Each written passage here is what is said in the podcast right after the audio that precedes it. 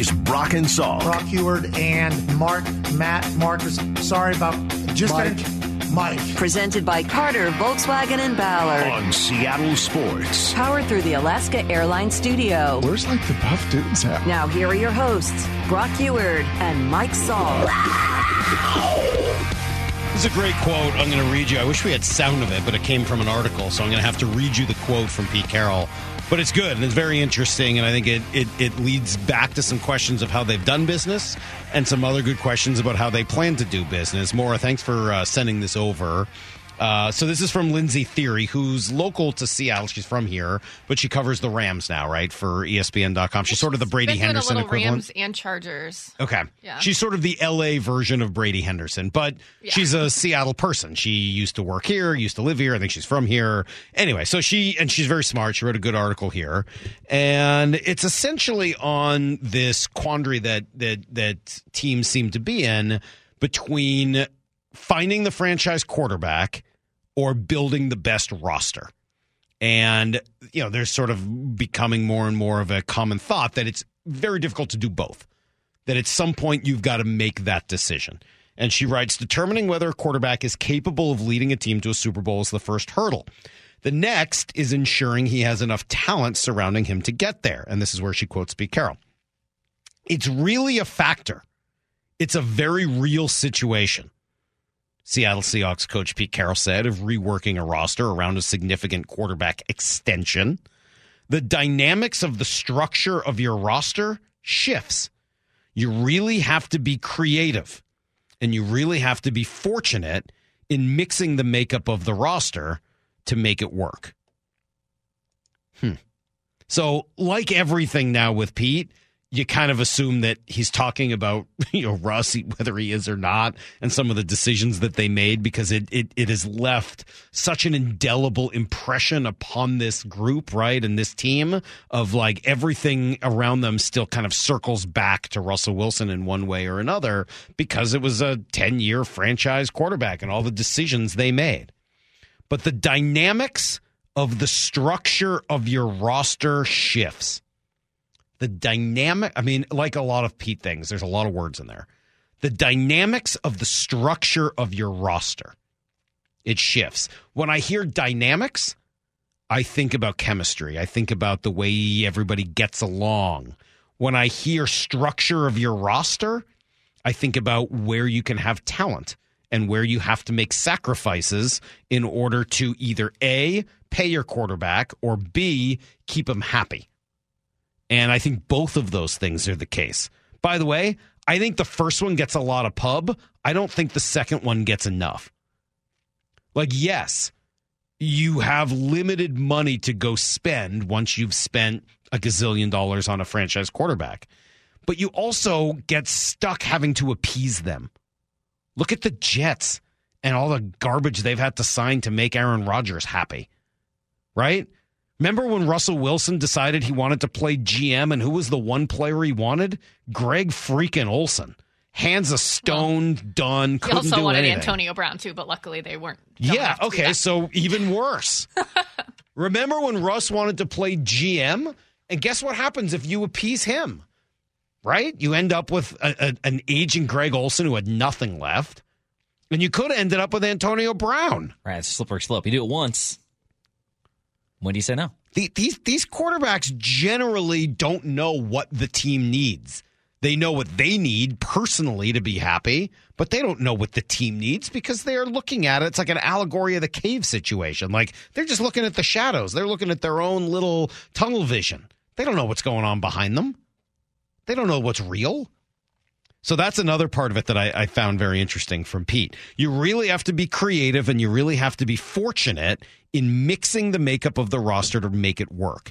And when I hear that, I, I just keep coming back to the to the to the the chemistry of what it's like and how hard it is to know how to treat that quarterback. You treat him just like everybody else? He's not like everybody else. He's quarterback. Different. Do you treat him differently? From everybody else? Well, you can't treat him so differently because then everybody else starts to give you funny looks. Why are you criticizing me and not him? So, those chemistry conversations, you have to be creative in mixing the makeup of your roster to make it work. Right? Remember, KJ told us this about the way Pete handled Russell Wilson for all those years. This is going to be a sight to see because when he was in Seattle for those 10 years, Coach Carroll did a good job of, I'm not to say protecting Russ, but he, he really just shielded him in a way like, hey, the defense is going to be the lead dog. You're going to hand the ball off to Marshawn Lynch. And when you do mess up, yeah, I'm, I'm going to address it. But for the most part, defense, it's all on you guys. And so mm. Sean Payton to come in, I heard how he runs his meetings. After a loss, if you play bad, Sean Payton will let you know loud and clear how he feels about you. And that's the question. Can Russ handle the, the, the harshness, the, hey, you got to get better and I'm calling you out in front of this entire football team? Good question. That was KJ on uh, Good Morning Good Morning Football, right? Good Morning America. Maybe Good Morning Pretty America close. too. Pretty close. Pretty close. Um, two things on that. One, I think Russ will be better at it this year after what he dealt with last year. Oh yeah, eating a humble pie. Yeah, I think that he is going to be in a much more uh, listening situation. Like I think it'll be easier for him. Yeah. to take some of that criticism when he struggles. So I I don't think it would have gone well last year, and I'm psyched for when KJ starts coming on more regularly during the football season starts. Right, we're gonna do that again every Wednesday at eight o'clock. KJ will be in the building, kind of doing his hour with us, which is just going to be sweet. Um, but I think Russ will will will respond to that a little bit better this year but his description of what it was like for all those years is interesting, right?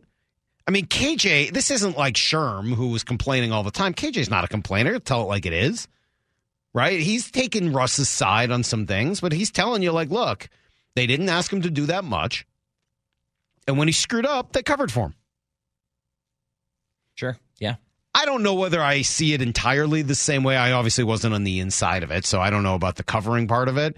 I think there were days where they asked Russ to do more and more, especially as time went on.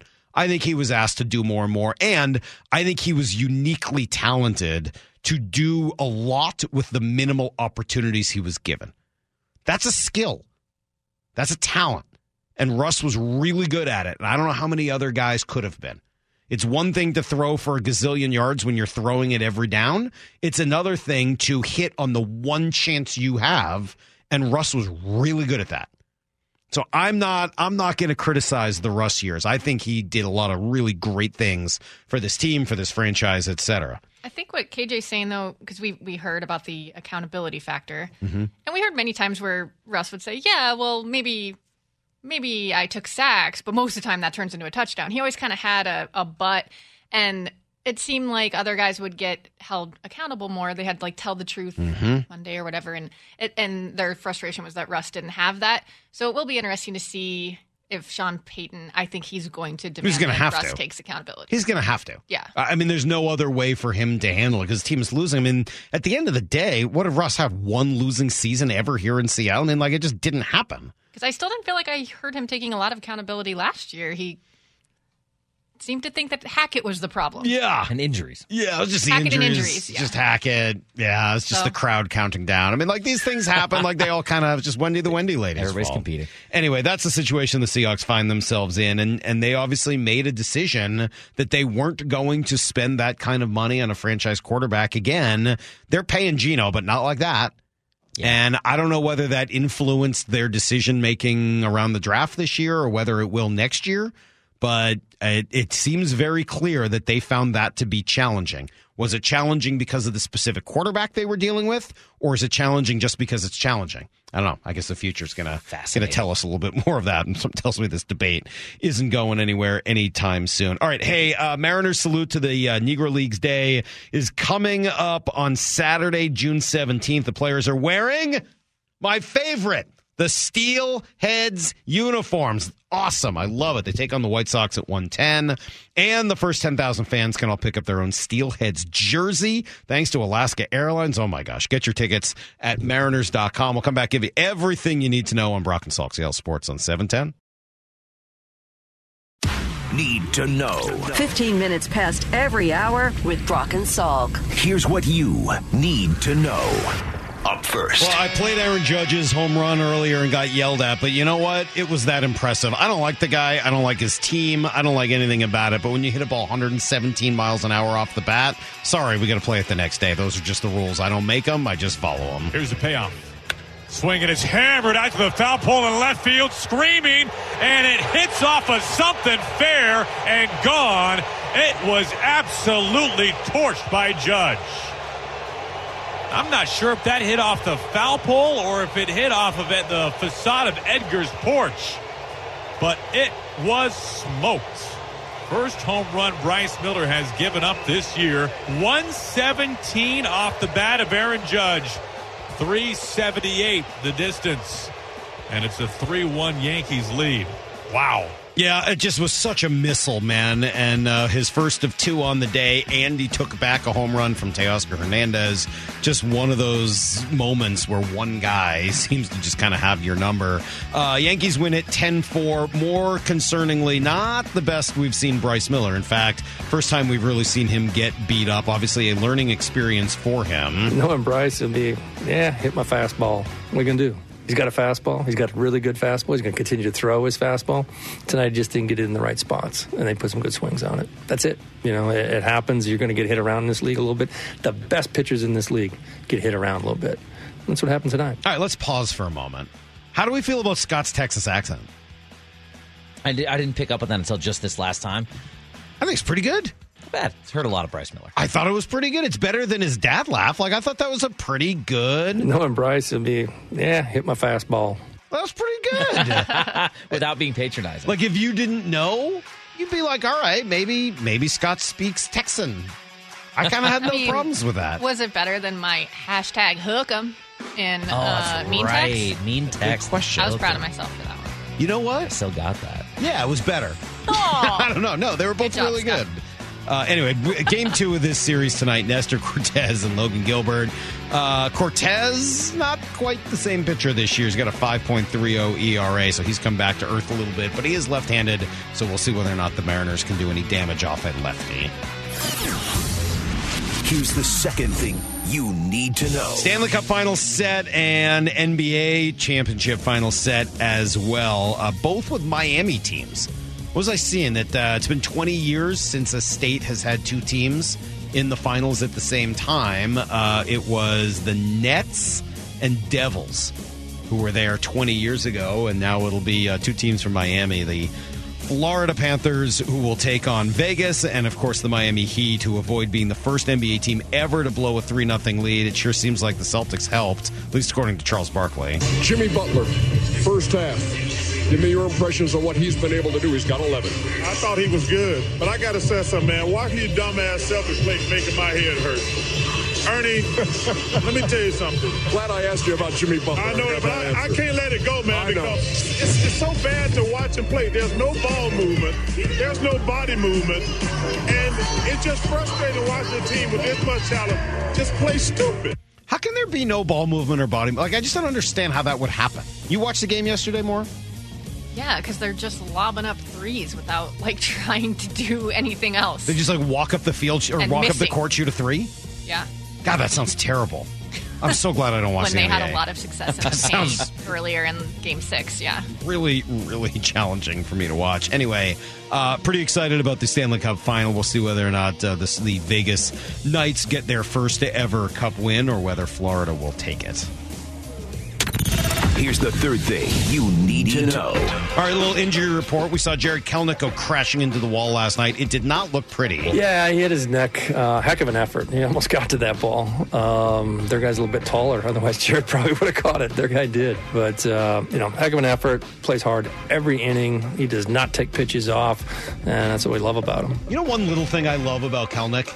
I like when he turns his back to the plate, takes a ball that's gotten past him, turns and fires it into third base.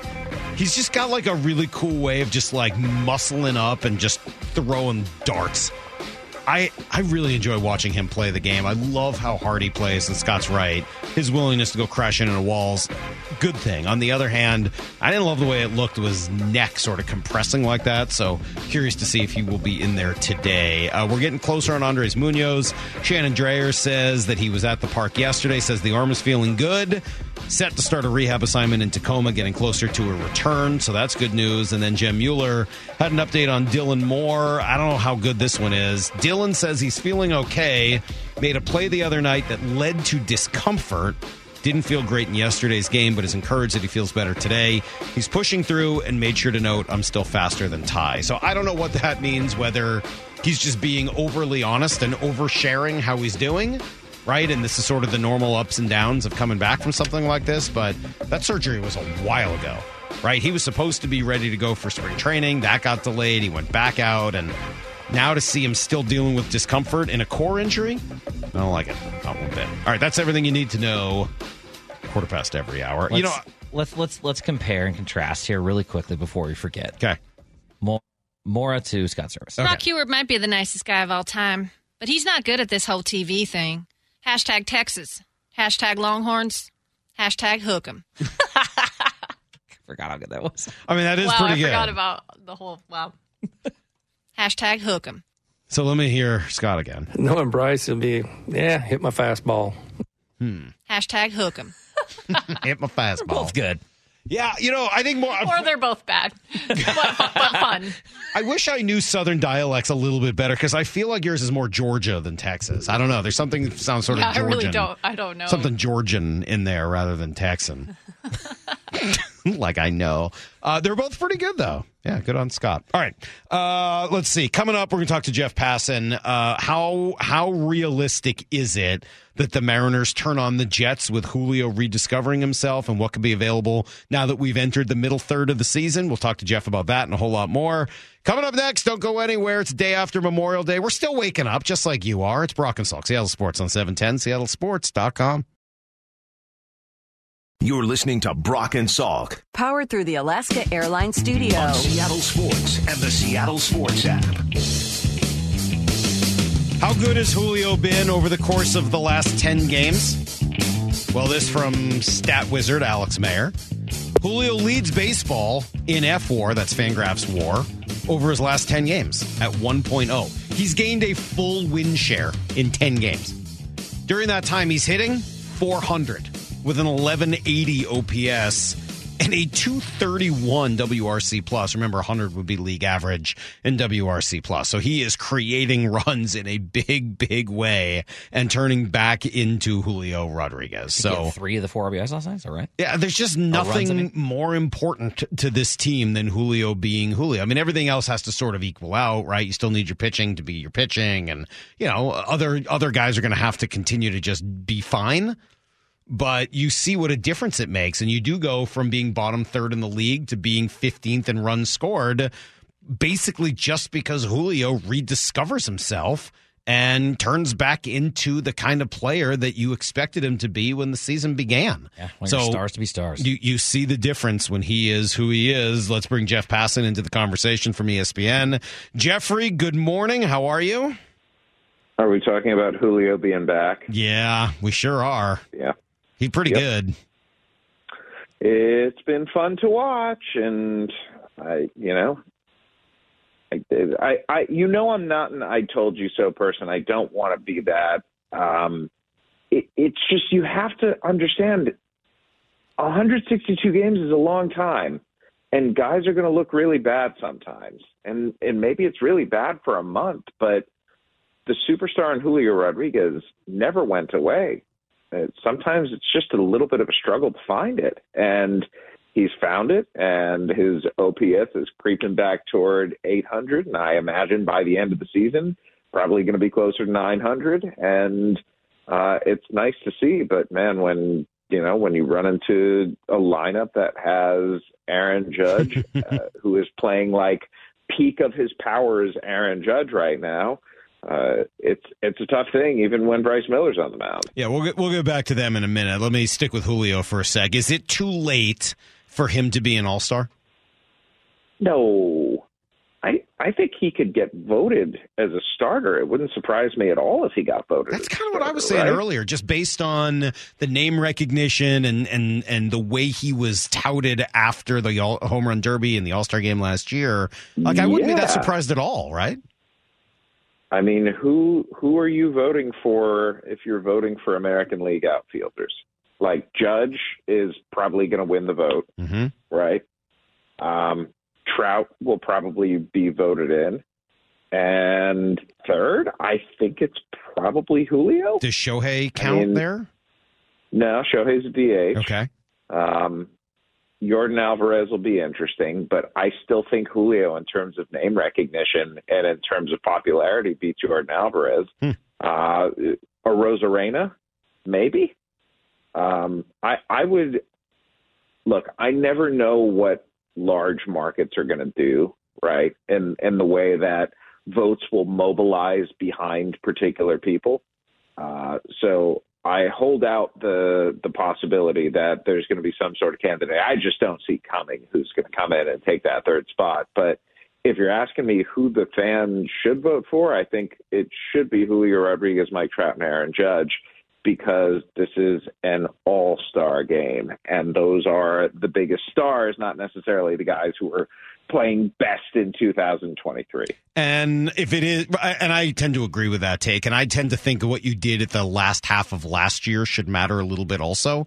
It's one, it's a yeah. dumb, it's a dumb take, but you know, we, we say that what you do in September matters a little bit more, right? And then we totally devalue that when it comes to the All Star game. So I've always sort of like taken that into account. And, and you're doing that by saying star power. How about a guy, an outfielder, with an 864 OPS, slugging 524, 10 home runs, 340 on base yeah. percentage? Would that yeah, guy have I mean, a chance of being an all star? Because those are Kelenic's numbers. Yeah, they are. I, if if so once we get past the fan vote, it tends to be about production in the first half. Uh, Arozarena has been better than Kelenic. Um, Brent Rooker is going to make the All Star team mm. because there are no other Oakland A's who really are worthy of it. So you got to factor him in there too. Um, you know, uh, Cedric Mullins has a really good case uh, Masataka Yoshida with Boston. Offensive numbers are better. Detroit's going to need someone. Riley Greene's going to be in there. Uh, White Sox are going to need someone. Luis Robert may be the guy.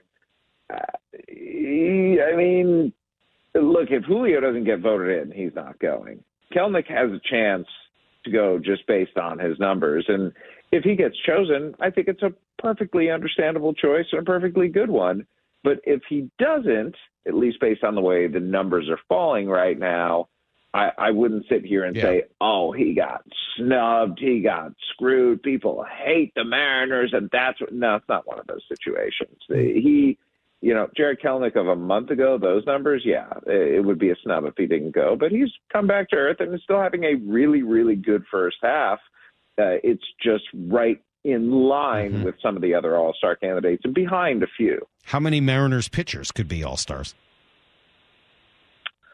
Ooh, pitching. You know, All Star pitching selections always confuse me. I, I don't know. I don't know what they're looking for necessarily. Is it ERA? Is it strikeouts? Is it dominance? I mean, uh, I think Luis Castillo probably is pretty set to go. Um, uh, you can make an argument for for Kirby. You can make an argument for Gilbert.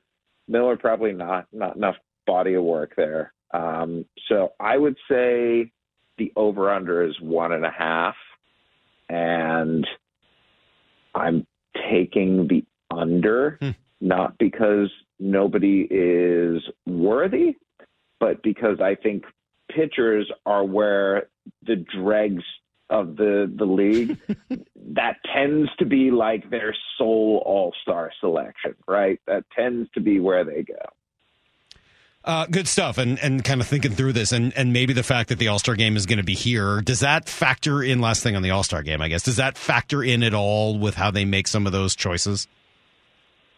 It shouldn't, but yeah, it might. I mean, once you know, it, the the way All Star voting breaks is it all just comes down to who the fans select and how to ensure that there's at least one person on every team. And then, you know, if those things break the right way, then you can backfill with some local guys. Mm-hmm. But there's, you know, there's going to be enough Seattle baseball um, nostalgia, I think, to whet the appetites of fans that are there. I mean, how much Junior and Edgar are we going to get during that entire week. Well, like it's you know, going it's to be and and and each and Ichiro too. Like it's going to be overwhelming and it's going to be awesome, but there's going to be a lot of Seattle baseball love, Mike, going on beyond what the I know, but I, as, as somebody who who you know watches the team on a daily basis and and dealt Yep. with a decade of them talking too much about the past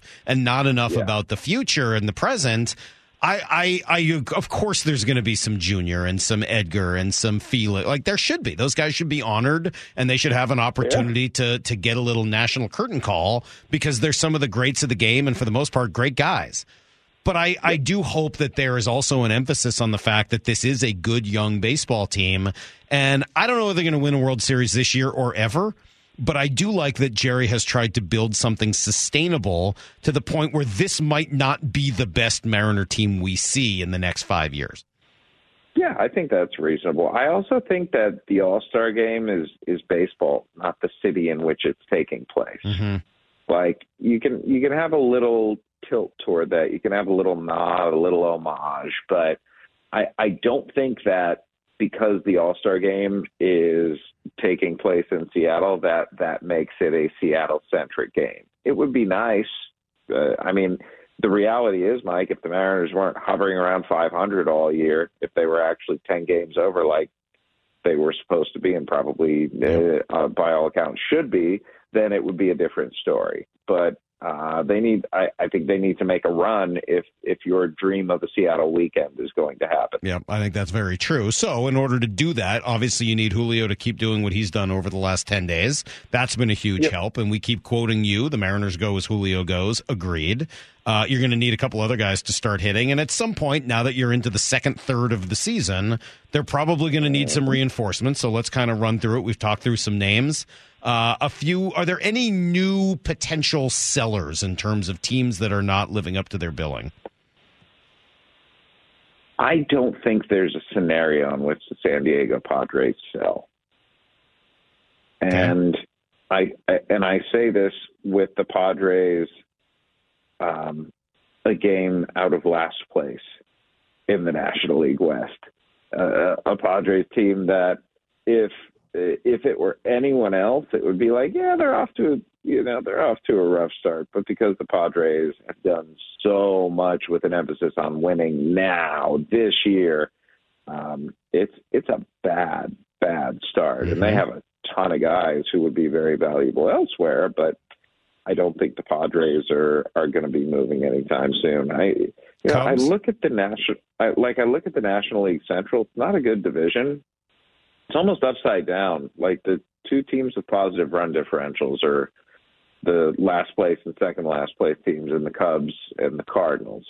Um, and and you've got the Reds sort of lingering around there, and the Pirates uh, still right around 500, and the Brewers a little bit over. I I want to say all five of those teams should sell. It's not going to be the case, but even even in the East, a team like Miami that has some guys, Jorge Soler is uh, off to a great start this year, hitting for a ton of power and would be a guy I think a lot of teams uh, would would love to acquire and would fit right in the middle of the uh, Mariners lineup. But the the Marlins, despite having like the second worst run differential in the National League, are in second place in the National League East. So the the whole thing confuses me right now. And uh, before I go on vacation here, I am writing up a sort of trade deadline preview and. Uh, it's it's early, but there there are a lot of different scenarios depending on how the next month plays out uh, that I think really will inform what this deadline is going to look like. When's Texas going to come back to earth? They're not. They're really good, man. You keep saying that, and I don't know. I, I mean, you're not the only one. Everyone Mike, keeps telling Mike, me that. You, are you like we're we're a third of the way through the season? I I've know. been saying that since the first week. They have the best run differential in baseball. Like, when are you going to start looking at them as being legitimate rather than being flukes? They're not. They're not flukes. Everything backs up them being good, and they're doing it without their hundred eighty-five million dollar pitcher too. I guess I just keep assuming their pitching is going to come back to earth because I don't think it's as good as it's been so far. I know that, that now that's a different ballpark, right? So it's not like in the Texas heat, all of a sudden it gets harder, right? Because they've got a dome on that thing now, right? Yeah, yeah. I mean, Nathan Eovaldi has arguably been the best pitcher in baseball this year. Like the the innings he puts up uh, every time out are incredible. Like the guy's had a couple of complete games, another where he went eight and two thirds, another where he went eight. Like he's going deep into games. Uh, Jon Gray's been really good. Martin Perez has been solid. Andrew Heaney has been solid. Dane Dunning has been like unhittable. Um, they they've got the guys, man, and they've got a lot of them too, and they're going to go out. Here's the thing: they've got a farm system where they can go out and and get guys too. So I think the Rangers are going to be aggressive, and it's a seller's market, Mike. And if you want a guy, you're going to have to do what the Mariners did last year, going out and getting Luis Castillo. You're going to have to overpay for it, and I think the Rangers, the position they're in right now are going to be willing to overpay for guys. It's a seller's market. Why? Because there just aren't that many sellers. Correct. Yeah. It just seems like uh, there are so many teams as you look at it. And maybe that will change. I mean, we still have another two months before you really have to make decisions like this, but it just seems like there's so many teams that are still in it. Yeah. I mean, the the American League right now, I think last I checked, I think there were 10 teams with 500 or better records. Mm. Yeah. And and it and it helps when you have an all-time historically horrendous team involved in the proceedings with the Oakland A's. They're really but bad. yeah, I mean every every non-A's uh, AL West team is over 500. Every AL East team is over 500, and the Twins in the Central are. So that's 10 of the 15 teams in the American oh. League are over 500. Hey, how does and this... also it yeah, go ahead. It, it it it it doesn't it doesn't hurt that the National League is a tire fire. Like, is there is there anyone in the National League who you look at who you say I'm scared for the Mariners to face them? Mm, the Braves a little bit, but I mean, we just Yep. saw them and they only took two out of three, and it easily could have gone either way. So yeah, no, not Yep. really. Braves and Dodgers. Yeah, That's about that's about it. yeah. No, it is interesting how that how that shifts from year to year. How, how does it? I mean, you talk, you brought up the A's. We just watched them for four games, and and. I, I, I've never seen anything like it, Jeff. I mean, I, I remember uh, the that awful Detroit team. What was that 03, the Detroit team that was so bad with Yeah, Bonderman and 43 and Maroth, and I mean they were awful, and I and and that was bad. I'm watching this A's team. I- don't even know whether they have five major leaguers on that team. I mean, like how how has this even happened? The A's have always had these years where they bring up young guys, and you're like, oh, I don't really know who they are, and the next year they turn out to be Miguel Tejada. Like, who are? They don't even look like they've got guys that are going to eventually be good. They look like they just have bad players.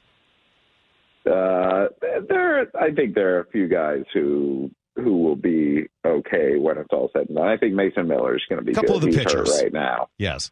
Um, you know, Paul Blackburn's a big league pitcher. Uh, I uh, Kyle Muller has not been great, but I think he's probably uh, at least eventually going to be a big league pitcher. They, uh, I know I'm focusing on pitching. Have you seen the A's starting pitchers record so far? No. So if you look at starting pitching records, um, and, and I know one loss records are they they do not mean what they once did, but you look at the good teams. The Rangers starting pitchers are twenty six and eight this year. Um, the the Mar- the Mariners starting pitchers are nineteen and sixteen this year. The Rays are twenty four and seven. The Oakland A's starting pitchers this year are two and twenty nine with a 7.12 ERA. How's that even possible? I it's it's inconceivable, isn't it? Like Well, it is until you watch them play and you're like, God, I, I totally believe it. They're awful. Yeah. So how does this end? How does it end for the A's? And I guess at the same time, how does it end in Tampa, where you know they're having conversations, et cetera, but obviously the team is good. How do these stories end for these two franchises? the the A's are are so fascinating to me because you've got the the legislature in Nevada pledging to spend, you know, three hundred eighty million dollars and contribute that to a stadium for a team that's, you know, in all likelihood going to be the worst team in baseball history. Like we're, I'm not exaggerating when I say that. If if the gold standard for bad baseball teams, the 1962 Mets at 40 and 120, um, the the A's right now are on pace to absolutely shatter that. Right. And and maybe they you know maybe they go on a run here where uh, they they get to Detroit 2003 level or something like that. But uh, all of a sudden, if if you're Nevada, if you're Las Vegas, and you've got this pathetic, awful team coming in, how are you going to sell tickets? Like, why would you want to go and watch a team that's owned by someone who's willing to so Right. blow it up that that's what you have coming to town? And there's no I way he sells the understand that- team or starts to spend once they find themselves in another spot. I mean, theoretically, he could start to spend. I, I think if he was going to sell, if John Fisher was going to sell the team, he'd have sold it already. Um, theoretically, he could start to spend, but um, why do I believe that he's going to spend when he's never spent before? Right. Because suddenly you have a stadium that you actually have to lay out 1.1 billion dollars for. Like, and and so you're going to start spending more after you have a billion dollars coming out of your pocket. It, it, the, the whole thing doesn't make sense. Yeah. And Major League Baseball has so deeply bungled this from the beginning. And when I say the beginning, I mean going back to Bud Selig 20 plus years ago. Like this is a two decade long stepping on your you know what. It's it's sideshow Bob stepping on rake after rake after rake and it just comes up and hits you in the face. And that is what baseball has done with the Oakland A's and it's sad. So what happens with the Rays? Um, I think the Rays stay. I, I'm not. I'm more confident about that than I was a year ago, but I'm not confident about that really at all.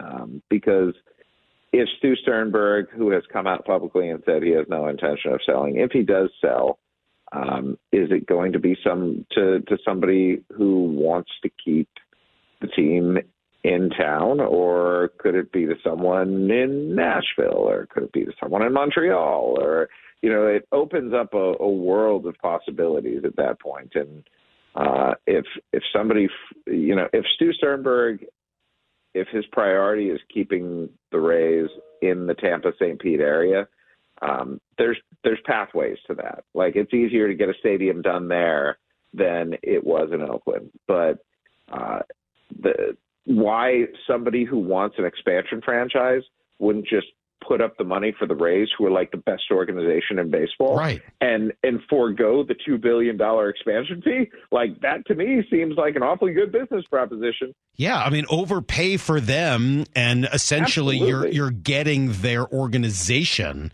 That's the value, Yes. right?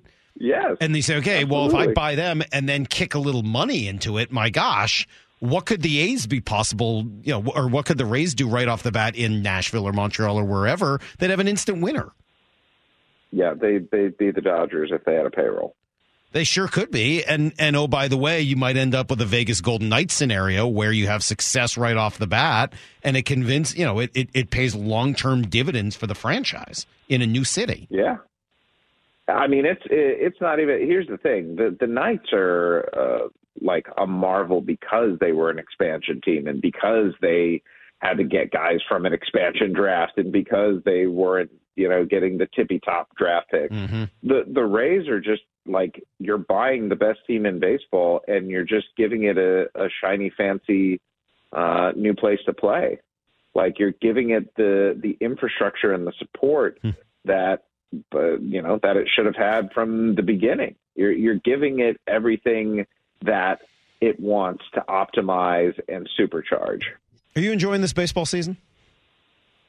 I enjoy every baseball. I know, but are you enjoying this? Like, what, what, what, what is, what are you enjoying about this one? I I like the fact that I have absolutely no idea who is going to be in the World Series this year. As good as the Rays have been, I, I still think they're vulnerable. I still you know, I still wonder about their starting pitching because they lost Rasmussen, because they lost Jeffrey Springs, uh, because they've been banged up. Uh, the NL is just a mystery to me, and I'm I'm excited to see how that thing plays out. Um, the the AL West and the AL East being as good as they are. Um, uh, both of those things fascinate me, and then of course there's just the the individual seasons. What is Shohei Ohtani going to do to uh, to to make us uh, to make us wonder just how great he can be. Mm-hmm. Like we we've seen the excellence from him. What more can he do? And what are guys like Julio going to do to come back from uh, a bad month? Uh, you know, how is he going to continue showing out and reminding us that he's still so early in his career and still has such immense ceiling and uh, when you're watching the beginning of someone's career like that, who you think is going to go to the Hall of Fame, it's it's fun the day after day knowing you're seeing him build uh, build upon something that's going to be great. Well, that's my reminder. Anytime I talk about the Mariners today, I want to remind myself to just talk about Julio because it's easy to get caught up in some of the other things. But when Julio goes on a run like this, it's really remarkable what, what he's capable of and what it makes the team capable of. So good stuff as always, Jeff. I did get this text though asking why does Passan always sound like he's getting a foot rub while doing this interview? Is that true? Are you getting a foot rub while we're doing this? No. What what makes me sound like I'm getting a foot rub? I don't know. That's what the text message says here. I don't. I don't. Well, right. What does it What does it sound like when one? I, I mean, a level I, of I'm not a- like, I'm relaxation. a- yeah, I'm not a foot guy, so that's like. But what is like? What is the? Wouldn't I just be going ah? I guess. I mean, wouldn't it just be like hmm, like that? No, I. I, I don't I'm know. not a. I'm. Please don't I'm make not those like sounds a- again. Yeah, I'm not a moaner. Okay, good. Right? I put him on with.